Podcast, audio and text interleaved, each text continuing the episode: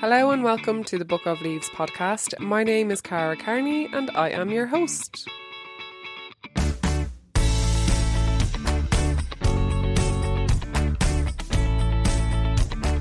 Hello and welcome to Book of Leaves, an Irish podcast where I interview people that are doing something good for the planet. And the whole idea is we can take a leaf out of the guest book to add to our own way of living. And in this episode, we are going to be chatting to Tom Butler, who is a big picture thinker. This is really going to inspire some new thoughts and really just maybe even inspire a sense of awe and wonder at how the world works and how lucky we are to be here. So I think there's no better episode than to end season five on, and of course to begin the new year. Happy New Year to you! I hope you all had a lovely Christmas, or but if you had a lovely holiday, whatever way you were spending the last two weeks. You might be able to hear from my voice, but I'm a little bit under the weather. I have like this really chesty cough um, that I'm controlling for this um, podcast, and I hope it clears up soon. Uh, after I release this episode, I will, of course, be going on a three month hiatus from the podcast. I hibernate myself a little bit. And what I've been doing the last uh, the last year is I, I went traveling a little bit. So I'm actually going to go traveling in January, which is this month now. I'm actually leaving for Kenya tomorrow and I'm going to go on a safari trip. Oh, lads, I'm so excited. I can't wait. I I can't. Oh, I'm just so excited. I'm going on a, a safari to, to the Masai Mara.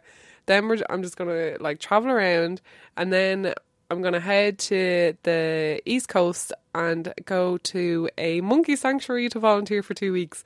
So I'm so excited and I'll be posting about that on my socials and all. Um, I've absolutely been up the walls trying to get loads of stuff ready before we leave. So my social media has been a bit quiet now, but I'll be posting still on that. But I just won't be releasing any episodes after this one until March, most likely. And I already have loads of ideas and people that I've been trying to get on the podcast for that. So if you have any suggestions and tips, of course, let me know. This episode, Tom is, um, as I said, big picture thinker. He's got a very, very interesting past, and as he says himself, he comes from a very privileged line, and he gave up the high life. Probably he gave up such a high life to work with the soil and work organically and as I said, to kind of inspire discussion and critical thinking in people. So that's what the organisation that him and his wife, Pam, their organisation is called Astræa. That's kind of what that works with. And they offer classes and things like that. Um, they grow organic uh, fruit and veg on their farm in, in Tullow. And they gave me some gorgeous apple juice that I drank over the Christmas, and it was absolutely gorgeous. It was so lovely. And as well as classes and obviously the farm work that they do, they have a couple of different books. One of which we talk about is called Feast Upon the Earth, which is basically a book version of an exhibition that they did at IMA this year, where they looked at like a timescape, a timeline from life to now, from no life to now. So obviously from when there was nothing all the way up to humans, all the way up to 2023. So um, that's what we chat about there. And yeah, I think that's everything. It was really hard to kind of timestamp this conversation because we just flowed from one topic into the other. But you'll find a rough idea in the show notes below, and any books um, and that that we mention will be listed there and their website and socials as well. So, yeah, before we move on, of course, I would also like to call on you to send me a voice note or an email with an attached voice note to uh, bookofleavespodcast at gmail.com with your input for episode 100 that will be starting out the next season. I would love to hear if you have taken on a leaf from the podcast throughout the years or in the last season, how it has affected you, or you know, if you've put a pond in the garden, has it um, attracted a frog, or you know, I would love to hear a leaf from one of our guests. You know, if you want to say plug a guest that inspired you particularly, please do. Also, I would love to hear if there hasn't been a leaf on the podcast that you would like to share, please do send in a voice note or just send in an email or a message and I can read it out. Everyone who sends in something, no matter whether you're featured in the episode or not, I'm going to put you all into a little draw on you because they're going to get a little a, a small hamper as a token of gratitude to celebrate how long that the podcast has been running and all the great work that you're doing. Because of course, this the great work is not just happening with the guests; it's all the listeners. Because you guys are listening to all these suggestions and making them making the changes of them in your life. So so please do send any of those into me on socials. Uh, if you have my WhatsApp, you can message me or send me an email. I would love to hear from you. You've a couple of months now to get that in to me. And uh, yeah, thank you so much for being here. And I will hand the mic over to Tom and I'll catch you again at the end of the episode for some very quick show notes.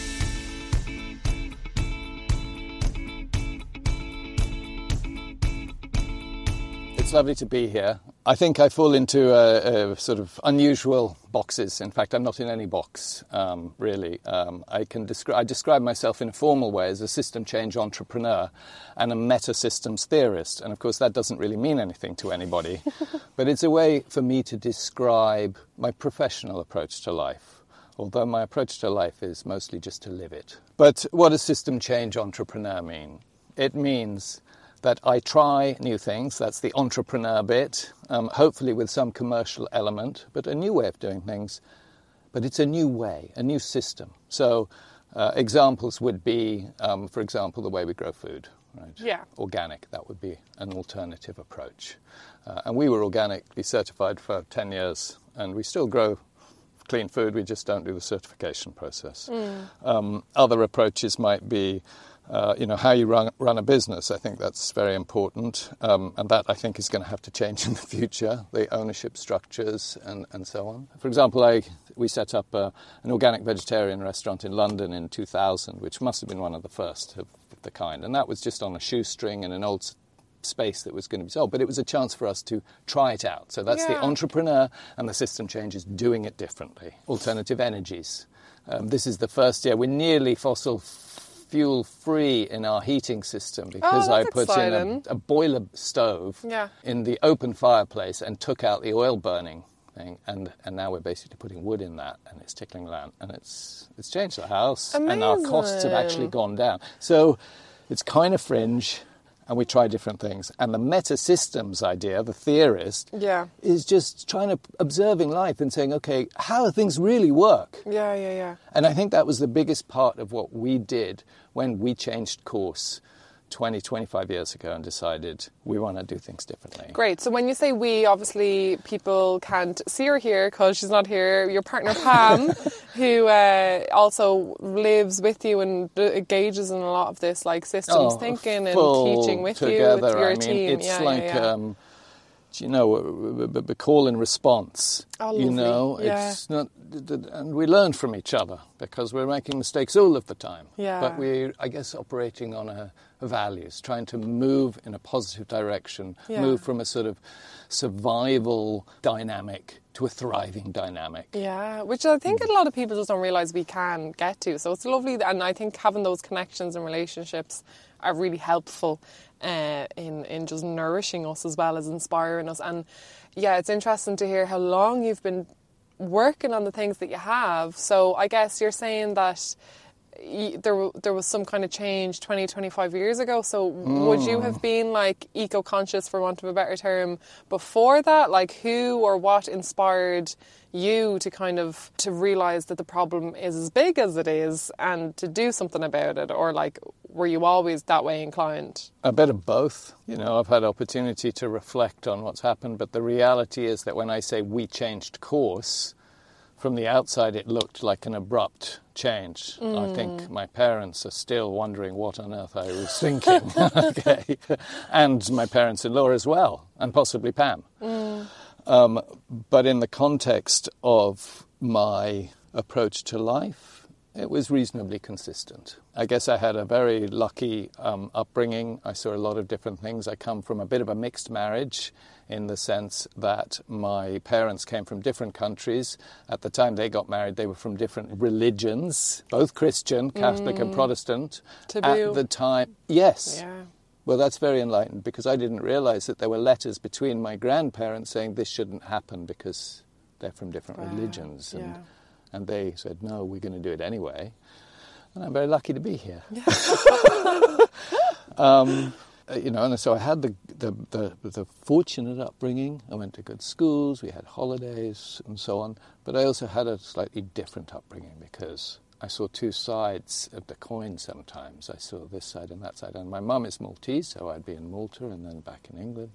We lived in Greece for a while because the work of my parents took us there. Mm. So seeing different communities and cultures perhaps helped me be a little bit less prejudiced than I might have been in the very white Anglo Saxon community that I was nurtured in. I think I was a messer like any little kid. Mm. Um, I remember making camps in the woods with my friends, you know, putting branches and leaves and just hanging out, and that was fun. And I probably got into fights and so on. I know I got into fights because I was taken to the headmistress's room a few times. But sometime when I was around 10, I remember being in a fight with somebody at school, and I was basically had him pinned, and my fists were ready to wail into the fellow's head. And I just stopped. It was very strange. I just stopped. And I got up and I walked away because I just said, this is not nice, not nice for yeah. him, and I wouldn't want to be there. And what's the solution? And so that was a sort of recognition that fighting, I don't like fighting, it's not mm-hmm. a solution. And I wouldn't say I'm necessarily, I'm still, it can be an angry person, but it was a, a realization, and that how was you deal young. with that and how you react and well, what you put other thing, people through. Yeah, it's yeah, very it was, compassionate. It, was, it showed my, it, it, sort of was empathy popped yeah. up and in my way. yeah, yeah, yeah. What is this nice feeling? well, caution. It was more like, whoa, yeah. what are you doing, boy? And then I suppose as a teenager in high school, I did have an awareness of, you know, the waste paper you know, why recycle the paper, put the paper in the bin, don't litter the streets, and switch off the light when you leave a room. Mm. And that was just a sort of a note. And I still have it. So I still get a little bit, why does my son not turn the light off when he leaves the room, you know? yeah, yeah. But we live in a very gratuitous society. So it's not even there on the list of things to do to switch yeah. off lights and mm-hmm. not litter and recycle paper. It's just not a thing. Yeah. But for me, it was just like pragmatic, cost saving. Mm-hmm. It made sense. Thoughtful, moral. Yeah. Anyway. And then did you grow up then? Am I right in saying you had a bit of a corporate career? You were in the Oh, we're getting world. to that. There, Absolutely. Yeah, Yeah. yeah. When I was in my late teens, I guess I would have been 16, 17, I told my dad I wanted to um, build windsurfers. Oh. Because I was a bit of a windsurfer and I loved it. I learned to windsurf when I was eight. I gave my first lesson when I was eight, actually. And, you know, I Wow. earned money during the summer teaching and stuff. Um, I windsurfed down the Thames from Windsor to Putney Bridge to raise money for charity when I was 17. But yeah, I said I wanted to do this. And he said, No, Tom, you've got to go to school. I want you to go to school and you know, get a degree. So I applied to school and I went to America. I went to a really good school and it was very interesting. Met some great people, had a bit of fun, got a degree in financial engineering. And uh, I looked for a job on Wall Street. I didn't like the feeling when I went to meet those people, strangely. Mm. It was like a feeling in here. Mm, in your gut. Yeah. yeah. And uh, I got the sense that there was deception in front of me, Yeah. which was strange. But anyway, um, I went back home and then I was very lucky. I got an offer to go and become an office boy in Hong Kong or become a tax accountant in London. And I went to do the office job because I'd never been to Asia. I thought, I'm young, free, and single. Yeah, travel. Look at the world, be the office boy, do it for a year or two, and then you've seen, and then you can take another step. Mm-hmm. So I went and did that, ended up doing another degree, and then I got a job in venture capital um, at the tender age of, what was that, 25, 26. Um, and that was the job that I'd actually always wanted to do. In my innocence, I thought, oh, if I work with small companies and I, we provide capital, if they're small enough, we can also provide advice and culture and values and choose the companies that we think are run by moral people rather than those that we think are only in it for themselves. Mm. So I thought, if we're doing this, do it there because that's it's like with children. Yeah. You create a good child, you create a good adult. Yeah, yeah, yeah. And so, for people who don't know, because I would not be familiar with like economic or the finance industry at all, a venture capitalist is that someone who helps, as you say, kind of provide capital and then guidance and has a bit of like weigh in as to what's done with it or what? It depends. It really does. Basically, you have people in, uh, save money, and they save money by putting it in the deposit account in the bank, or they save it by putting in the pension. A lot of pension funds and other big investors they have a portfolio, so then the pension invests that in the stock market, mm-hmm. or they might invest in company bonds, okay, which yield some interest, or government bonds. But if they're professional investors, they might also l- invest in companies that are not on the stock market. So those are private companies. And that's the venture capital because there's no liquidity. They can't then sell the share the next day. It always has to be a private transaction, so Yeah, it's yeah, yeah. not that liquid. Some of the companies that people invest in are huge. You know, some person's going to put in a new wafer fabrication fab- uh, factory and they need a billion dollars, or a power plant, they need a billion. Those are much lower risk. They're mm. standardized. Banks will be investing. Well, then you've got the fellow who's starting the new business up the road. Maybe he wants to do a chain of restaurants. Well, that's going to be, you know, if it doesn't work, Sure. the money is gone. So that's what we were doing. And we invested in it was great. I got to tell you, it was a great life because you talk to the entrepreneur, you see the factory, you talk to the, uh, the, the people working there, and you understand what's going on and you help them and maybe connect people or give advice, accounting advice, legal advice, operational advice, export, and so on. So you got to And see a lot of systems already doing that. Oh, right? you're Is that the quick. Absolutely. Yeah. And in fact, that's one of the things. Because I'd had been around the world, worked in this field, hmm. I was already sort of asking, how does the world work? And after I'd been doing that for about five years, had a young family, daughters, four and two. It's a weekend. I was on a balcony looking out the skyline over Bangkok from the penthouse suite, and I peer over the balcony down into the building site next door. I see the, the builders bathing in the corrugated steel tub of dirty water. And I'm thinking to myself, how come I'm here and they are there, hmm. working hard to send money to their families up country so they can eat mm-hmm. and pull themselves up? Why is that? It's people like me with the education and the responsibility for allocating other people's capital, people's pension funds, now, not just to make money, but morally as well, to make the mm. world a better place. So I ask, can we balance ethics, environment with economics? Is it possible? Because if it's not possible, hey, I've been to the good schools, I've got the connection, I can steal good too. But if it is possible, I don't want to keep hitting people in the face. Mm-hmm. It doesn't feel nice. And I felt that I had the privilege of opportunity. Although I'd only been working for, you know, 10 years or something, for over 10 years, I had a bit of capital. I had a supportive family. I had a place in Ireland that I could go to to reflect. And it was just a tiny little spot, right? It was the leftover bit of the once farm, the Sure. estate. And my dad basically salvaged that. He's still working. He's 83. He's still working. He started working when he was 16 um, and he ran out of money to go to school. And he is an amazing person. And yeah, he basically uh, bought what was left back Yeah, um, from effectively the auctioneer's block yeah. because a lot of the farm was distributed in the land um, reallocations in the seven, 1870s and so on. But in many ways, that's a good thing because responsibility for assets is something which one shouldn't take lightly, and I think we need to reorganize that whole scheme. Anyway, looking down at the fellow, can we do things differently? Let's go back to Ireland to think about it. And so I made that decision. I think Pam's nearly begun to forgive me. My children, uh, on the other hand, are finding out what their father took away from them the, the high life and the yeah the holidays sure. and the clothes and the new phones and so on. But they're great.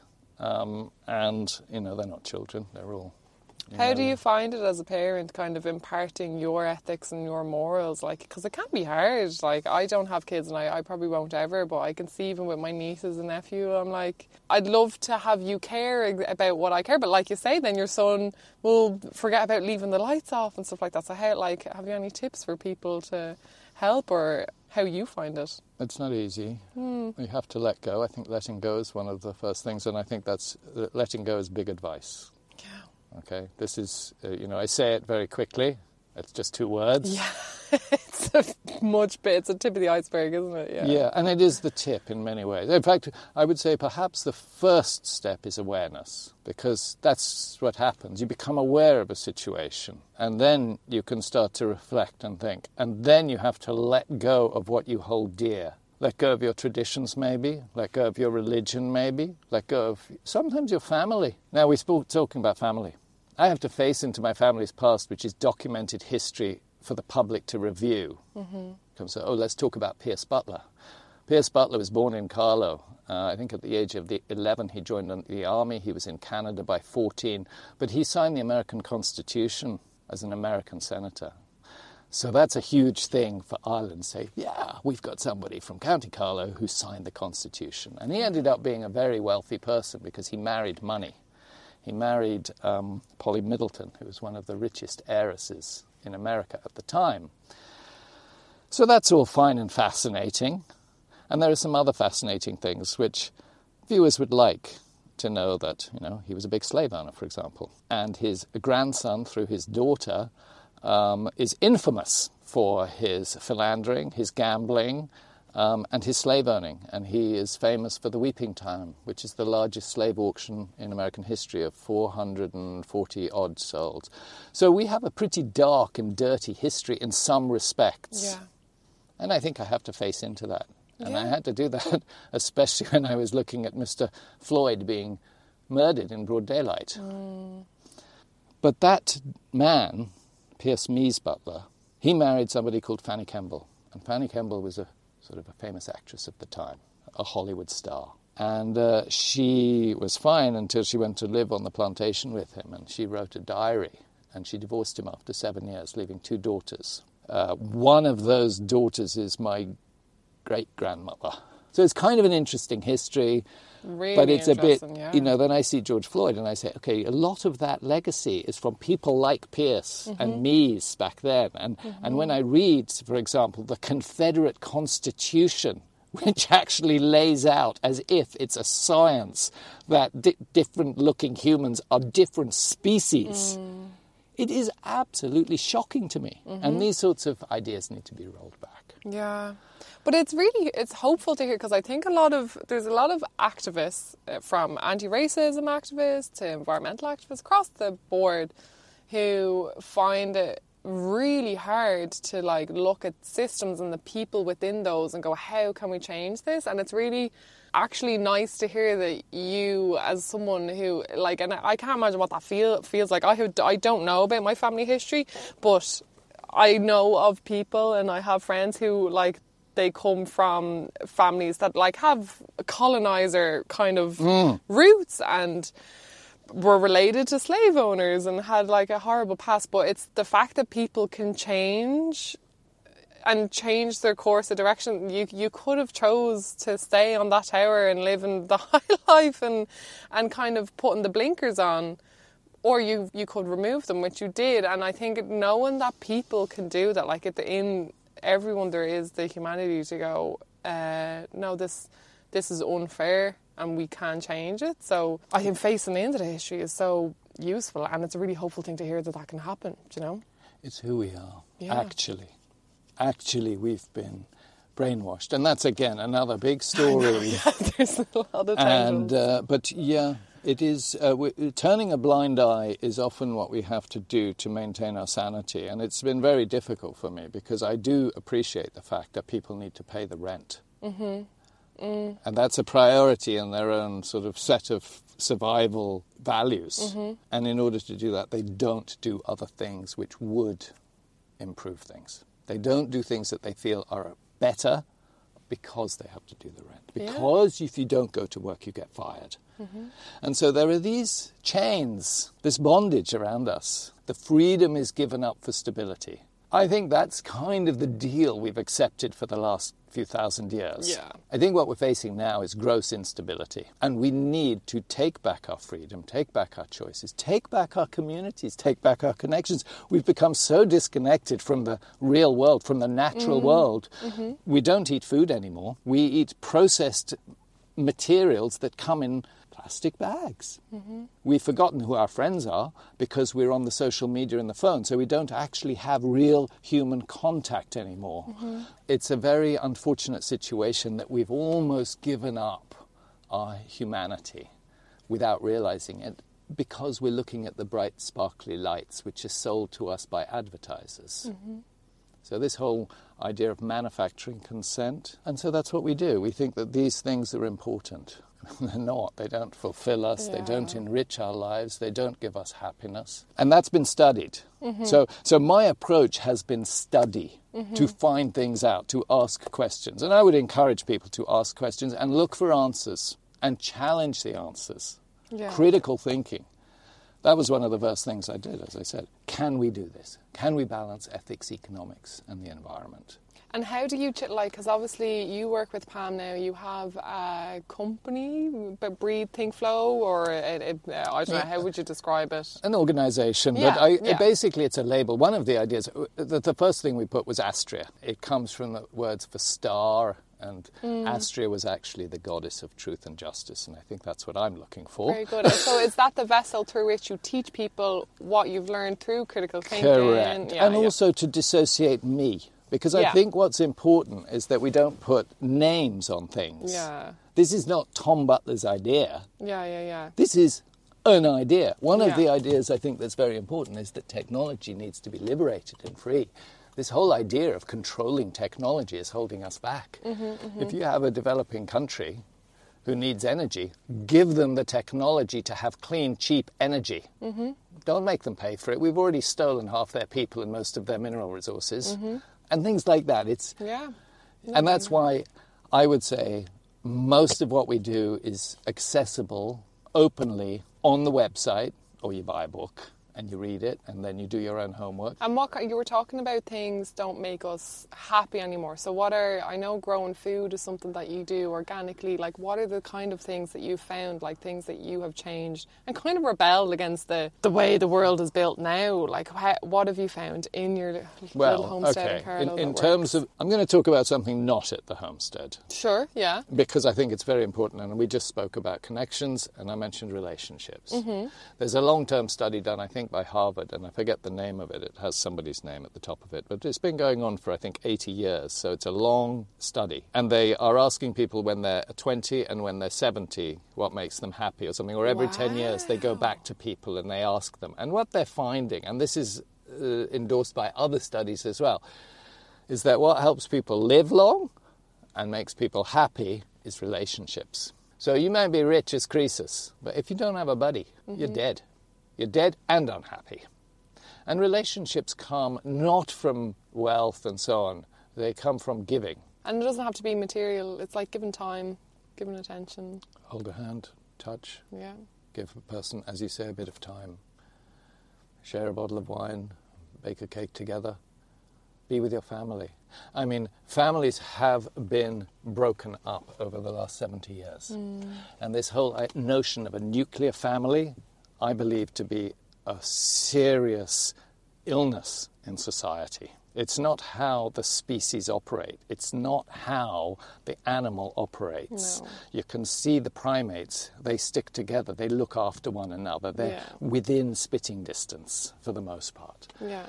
And since the banks decided they wanted to give out more mortgages in the 50s, they've encouraged people to have their own home and to travel abroad. So now you don't have families close by and you don't have grandparents. They have to travel halfway across the country or to another country. So I grew up a little bit in that world because I was traveling. I didn't have a home. My home was where my mum was. But my children have basically spent their youths in one place. And I mm. think, like Pam, as Pam had done, and I think that's a very valuable way to live. There you go. Don't let the banks break you up. Stay at home. Be in family businesses.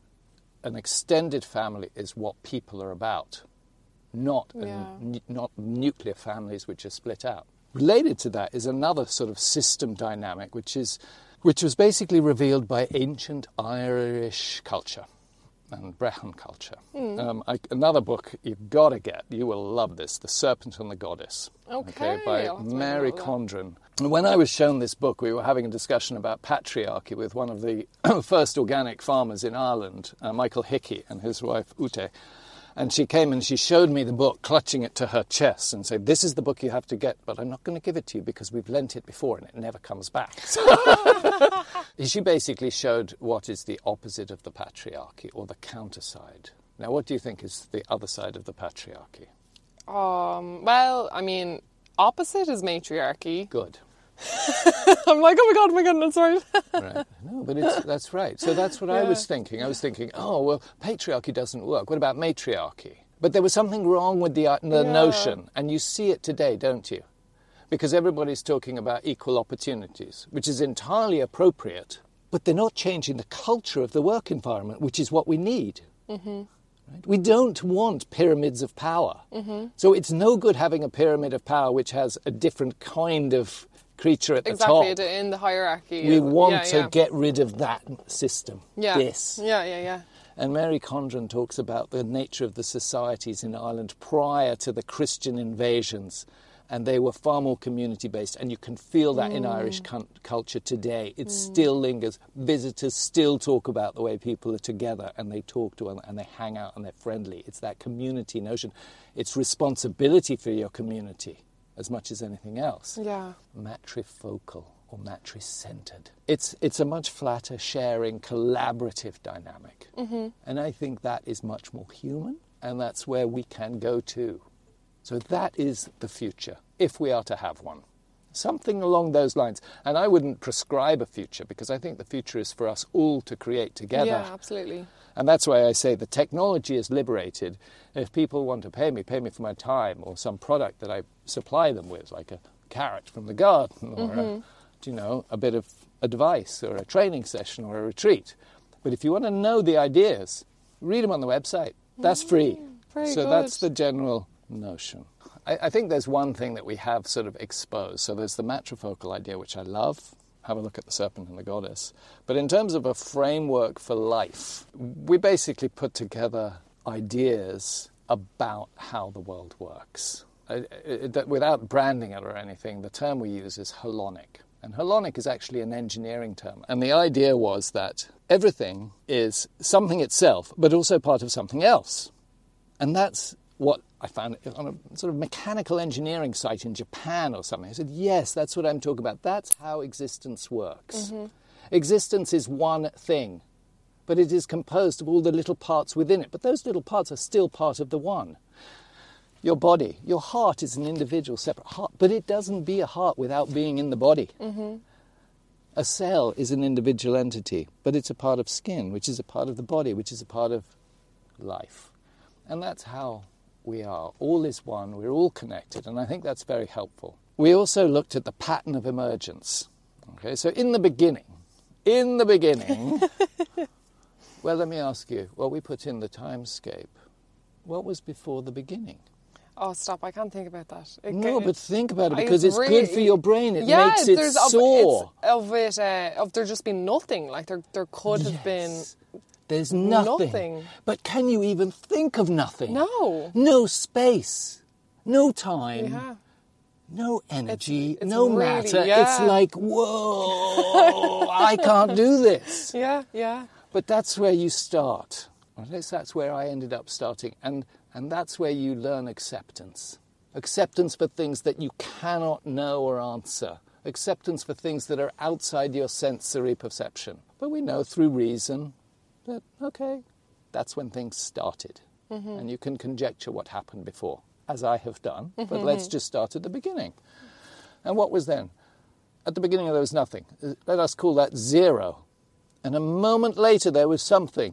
Let us call that one. So the universe is a binary entity. It's made up of zeros and ones. But very, very complex Yeah. zeros and ones. Like our computer is zeros and ones, but it looks pretty sophisticated. Well, this zero and one diversification has been going on for 13.8 billion years. And so maybe it is like that. So that's one of the sort of reflections on how things work, how the world works, how the universe works.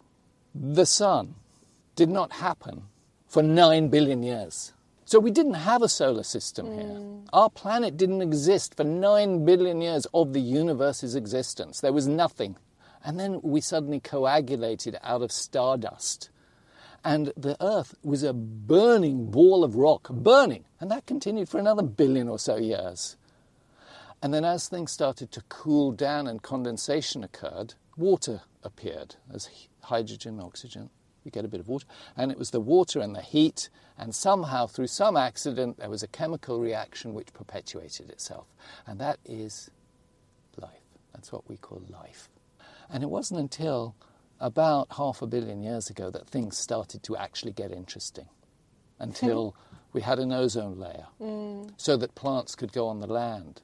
It wasn't until fungi started associating with plant roots so that plant roots could survive on land and could absorb the nutrients.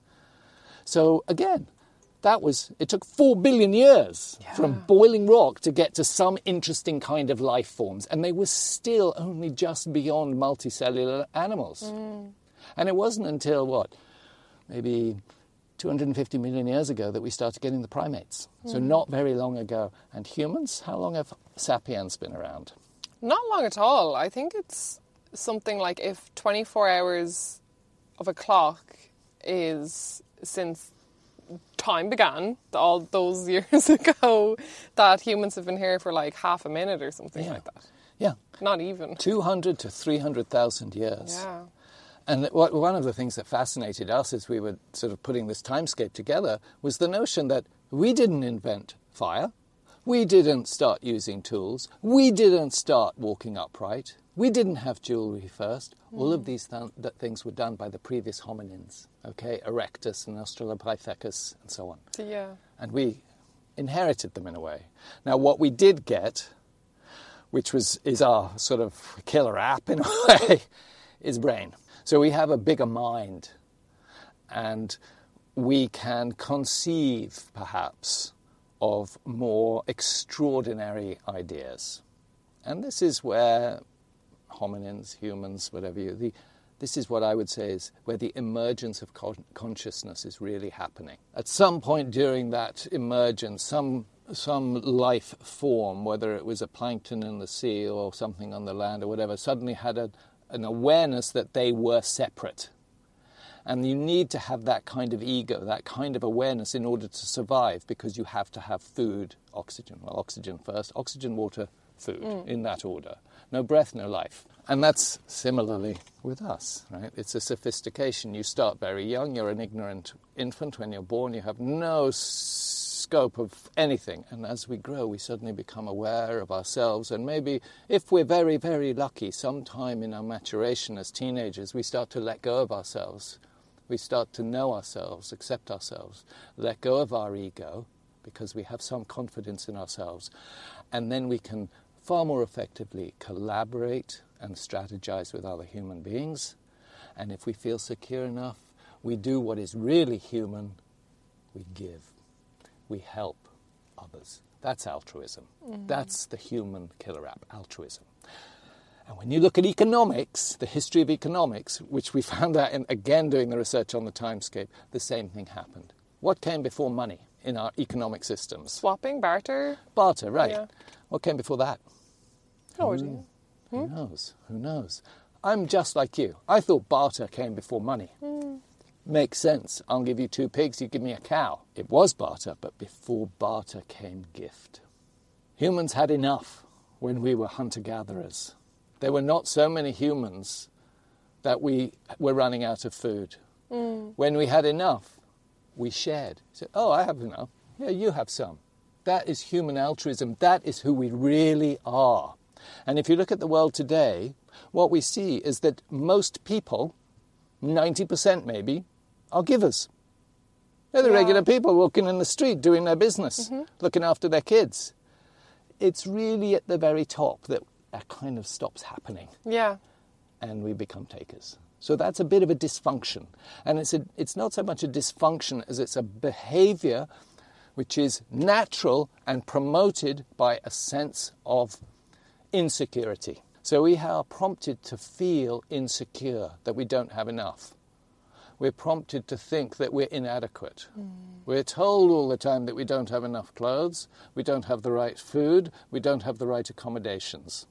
We don't have the right friends, we don't have the right label on our chest, and so on and so hmm. forth. So we feel insecure. When you're insecure, what do you do? You fight or run. It's the survival mentality. All of this talk about sustainability is a very, very shameful objective because sustainability means survive. That's all it means. And we should be thriving. We should be integrated with nature, imitating nature, reflecting nature, and finding the opportunity to engage our consciousness fully, where we're not just shoving more manufactured chemicals into our face. We have enough. We be with one another. We reconnect to the spirit, to the mm. emotion, to one another. And maybe we can find a whole nother experience which we clearly have the capacity for. Right? Our minds, what do we have? Creativity, imagination. A human can imagine the universe, can imagine the planet. Mm. That creativity and imagination, those are the ingredients of lying. Okay? yeah, so yeah. don't be confused. Yeah. Those are the ingredients of lying. So we have to sort of be a little bit aware. Is it a picture or is it reality? But still, I think the, the future can be bright. But we have to be aware and we have to let go. There has to be some of this acceptance. And these ideas are not mine and they're not new. They've Yeah, been no, around for a long time. Yeah. They just should be in the school. I think first off, I think it's really good to think of where we came, like coming from nothing, um, and the fragility of life itself, and the look, the sheer blind look of us existing. Because I think there's just a lot of take of taking it for granted, and I think that's so important. And I, I think the listeners of the, this podcast are probably already there, but there's a lot of people in our circles who wouldn't be. Like they just take this Goldilocks planet for granted. So I think that's really important to reflect on. And another thing I thought of when you were talking about giving is uh, you know where what we started with as humans i remember seeing something online about you know there's a lot of talk about where did human consciousness begin was it fire was it eating meat you know but then someone some some person had said that it was finding uh, the remains of someone who'd healed a broken leg Right. Uh, because um, who i can't remember her Ma- name Mead. Mead. Mead. i'm sure link Martha Mead. Mead is his, her last name. yeah And that is correct. Yeah, because to heal from a broken leg, It's you would have to be carried. after each other. Yeah, It's looking after each other. yeah, Yeah. hundreds of thousands of years ago. or- Yeah. So that that and that I think is the root. There's an amazing book I would recommend to you, and I've said Thank it you. to listeners before. it's called Humankind by Rutger Bregman. Yes. and he he talks about He's like a great, oh brilliant. a great influence on the world. really really good. Like Tax the rich. But is but it was just so hopeful to, to know because what's pushed at us all the time is the is uh, Lord of the Flies kind of narrative where No. it's man eat man and No. that's not it's that's not the case. Who does that narrative serve? Probably the just people at the, The top. people at the top. Yeah. Because if we're scared, we do what we're told because Yeah. then we'll be safe. We want the big man to protect us. And it's in everything. It's in everything yeah, we do. Yeah, yeah. And we have to dismantle the pyramid of power. And by choice, by us. You know, it is our choices, it's individual choices. We all make the choices, and we can turn a blind eye and say, oh, well, my neighbour's doing it, so I'm going to do it as well. Or we can look reality in the face and say, this is going to be good for me and for my children. I'm going to change. I'm going to eat differently. Yeah. I'm going to drive less. I mean, there are things individuals can do to avoid this climate catastrophe, which again, I think people do not realize how bad it is. And I think it's, it's a travesty that the people in positions of public responsibility will not speak truth. They hide behind moneyed interests. And it's not right. I mean, look what's happening in the Mediterranean Sea at the moment. It's just a frightful, frightful crime. And, and it doesn't have to happen No. because it's, it's fueled by money. It's fueled by money and bombs. Yeah. Money, bombs, and oil. We obviously have to disconnect from that, the terrible fossil fuel addiction. Even today, I mean, when we started back in 99, 2000, I did a, like a little plan for our little small holding. And I was saying, you know, if we have micro technologies, we don't need to transport energy all the way from wherever it is, Russia, the UK, into Ireland. We can generate it in small scale on site, potentially, mm-hmm. potentially. Mm-hmm. Hydropowers and so on. At the end of the day, we are going to have to be going to biofuels because that's a closed system. We haven't started really addressing the problem of closed systems yet. I, I think we have a positive opportunity, but we're really throwing it away. I've been doing this now 25 years. I was late to the table. I have been operating in a large range of fields from financial, industrial, mm. educational, and the changes aren't there. Yeah. And people are very difficult. I mean, take education.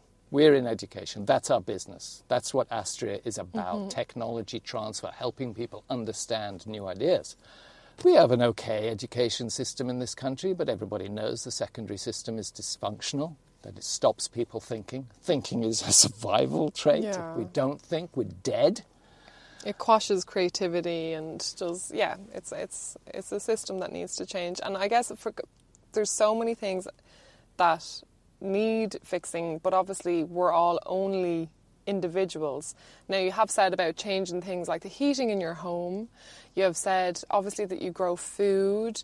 Like, and these things, while they can feel insignificant, I'll always harp on that they kind of do matter because you also never know who your your neighbor could be watching you and go, well, he's doing it, so I'll I'm going to do it. But they could also look at you growing vegetables they and do. going, well, he's doing, so I'm going to do it. They do, Kira. Do you know? They do, and that's that's some solace because yeah. it's a hard slog, as you yourself know. Mm. It's a lonely march, mm-hmm. and it's really lovely when you meet a friend who you know thinks in the same kind of way. Yeah. And the day becomes a bit brighter. I'm really happy to hear you talk about growing food. I think this is really important for people's well being. And if you live in a little flat, you may not be able to. But if you can find a corner where you can put a flower pot, yeah. plant a potato or a cabbage, or tomatoes. Tomatoes are great in the windowsill. Mm-hmm. then you're growing something, it reconnects you to food. It will change your life. What advice, obviously, I don't know who all the people oh, that listen to this are. So some of them might be in businesses, some of them are parents, some of them are youth activists. Like, what advice, other leaves, uh, would you offer to people to add to their book? I thought when I had the idea, when we had the idea of holonics, that would solve everybody's problems because it was a simple idea and it worked. It was scientific and all the rest of it. But I didn't get much traction. I spent a lot of time going to, you know, ethical investment businesses and proposing new structures and so on. And I was basically pushed out the door because it meant that they would actually have to do something ethical and moral. So that was really weird. And I, and I'm just trying to find a way of helping people, everybody, that full spectrum, find their way, their own way, because there is no answer. Do not think like the secondary school student that you're going to find the answer in a book. The answer is in you. We have the answers. It's natural behavior. Imitate nature. So we're trying to look for the simple answer, and, and we actually came up with a little simple answer, and you mentioned it early on. Breathe, think, flow. So basically, the answer is breathing. And if you want to help yourself, learn to breathe. Okay? It helps you control your urges, your, your instinct, and it enlivens your consciousness. And, and breathing properly means being able to take deep breaths, abdominal breaths, opening a diaphragm. You can fake it.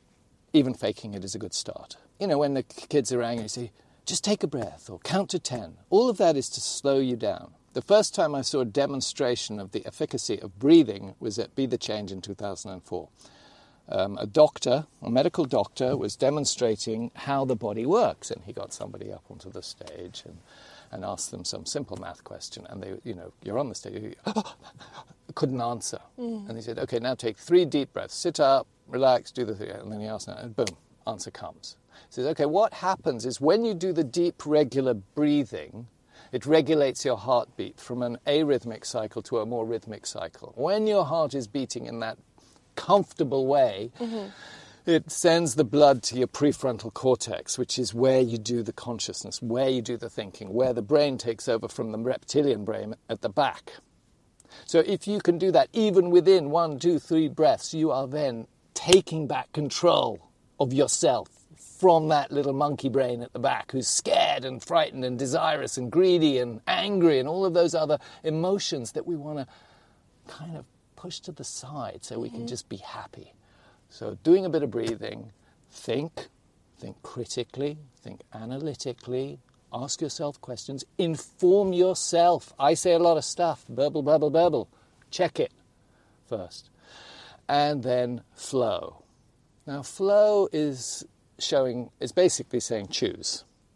Because we have to make the choices, not be told by somebody else. And the reason that we say flow is because part of that whole investigation about how the universe works and about holonics led us to believe that there is a cosmic rhythm, a pattern of existence. And so, if you can flow with the way the universe flows, you find your path. And each person's path is a bit different because we're all a bit different. My children are not like me. We marry people who are not like us. We know that. But we're enough similar that we will all end up in that happy place because we're the same thing. Mm-hmm. We come from the same stardust. We're built of the same materials. They're put together in the same sort of way. Sure, our environment changes us. If we're beaten with a stick all day, we're going to be sad and mean and so on. If we're nurtured, we'll rise up. And we can do that self nurturing by a bit of breathing, a bit of thinking, and then flowing with the cosmic rhythm. Love it. Go with the flow. Go with the flow. Yeah. You got it. You got it. it's it's underrated. Um, that's amazing. Okay, the last thing we're going to do is step into a time machine. Good. It could be 100, 200 years in the future, and you step out of this little recording booth, and the systems that are damaging the environment now have been completely changed. That like we are thriving. What does that look like? And what are some of your favorite things about it? Hmm. The reality is they're going, it's going to reflect nature much more closely.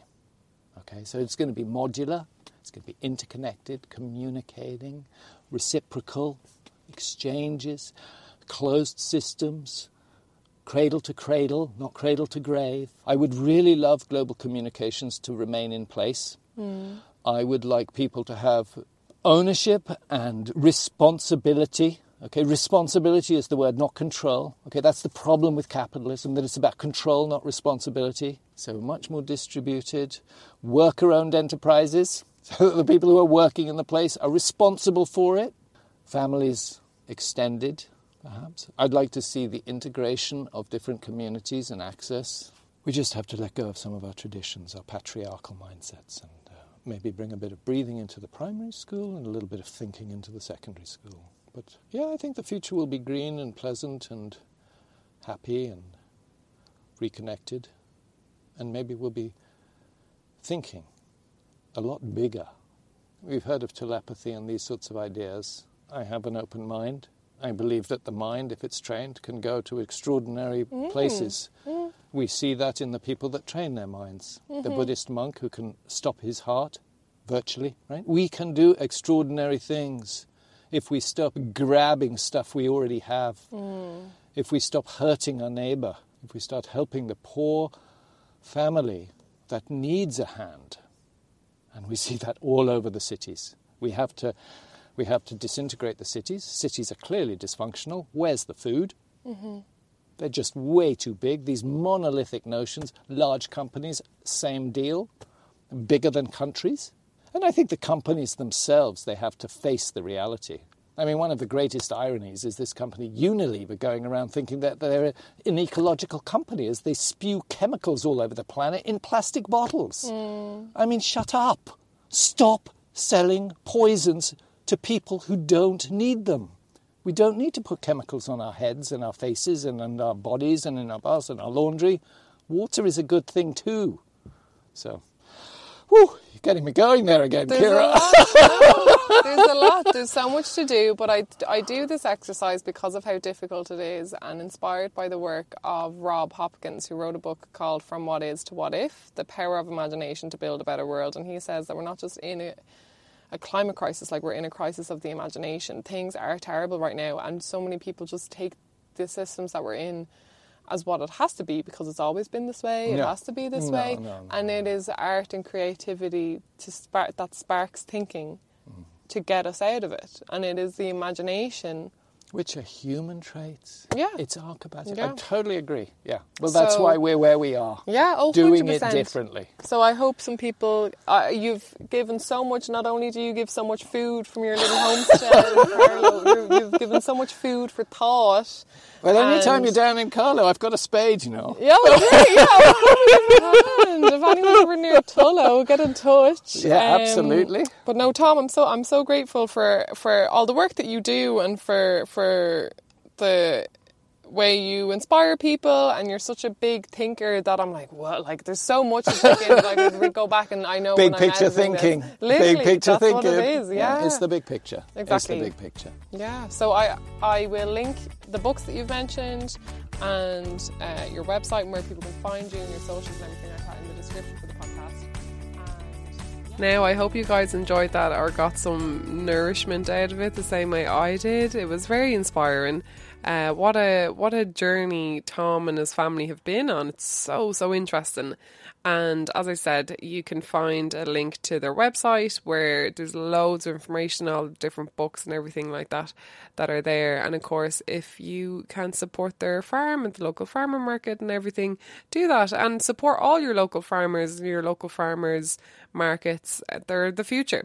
Um, Green Earth Organics are a great one to follow online for basically seeing the work that farmers, especially organic farmers, put into growing food for our plates. And uh, it's been really educational because obviously they get shafted by the supermarkets quite a lot. So it really is important to support your farmers directly if you can. So any kind of community supported agriculture schemes that you can sign on to or as I said, local farmers markets, they are the way forward. So, yeah, I hope you guys enjoyed this episode. It was a bit of a different one, but I thought a really good one to end 2023 on and to begin 2024. There's been so many highlights of this year, um, but of course, the one that we still need to listen to, I think, is Naomi Nahia Khan's episode because unfortunately, war still rages in so many pockets of the world. And uh, yeah, as we go into 2024, I want you to mind yourself, but we also need to mind each other. So cultivate peace in your circle, but also bring other people into your to your peace as much as you can, and uh, don't ever don't ever lose hope. Um, I can thank you so much for listening to this podcast, for supporting Book of Leaves, and I can't thank my Patreon supporters enough. I always pause the subscriptions for the hibernation period, so no one is paying towards the podcast when nothing is happening except social media. Um, Buy Me a Coffee is still open for anyone who wants to contribute because I know people still listen or find the podcast when I'm not active on it. So I just yeah, thank you so much to everyone who has supported there. Please do give this podcast a review. If you've listened to the whole season and you haven't reviewed it yet, now's the time. It'd be a nice little Christmas gift. If you could leave a review on Apple Podcast or take two seconds to give a five stars on Spotify, that would be amazing. Any feedback would be much appreciated. You can send me an email. And don't forget to get those voice notes or emails or messages into me about leafs that you've taken to add to your own book and how they've worked for you, or a leaf that hasn't been on the podcast yet that you would like to inspire other people. Let me know the ripple effect that you've experienced, or I'm just curious what have what changes have you made that the guests on Book of Leaves have inspired you to do. So please get that into me for episode 100. I will be uh, heading to Kenya tomorrow. I am going to be posting about that on my socials. So yeah, I hope you guys have a lovely January. Mind yourself, mind each other. This year, let's make it about peace, baby. All right. Thank you so much for listening, and I'll talk to you soon. Bye.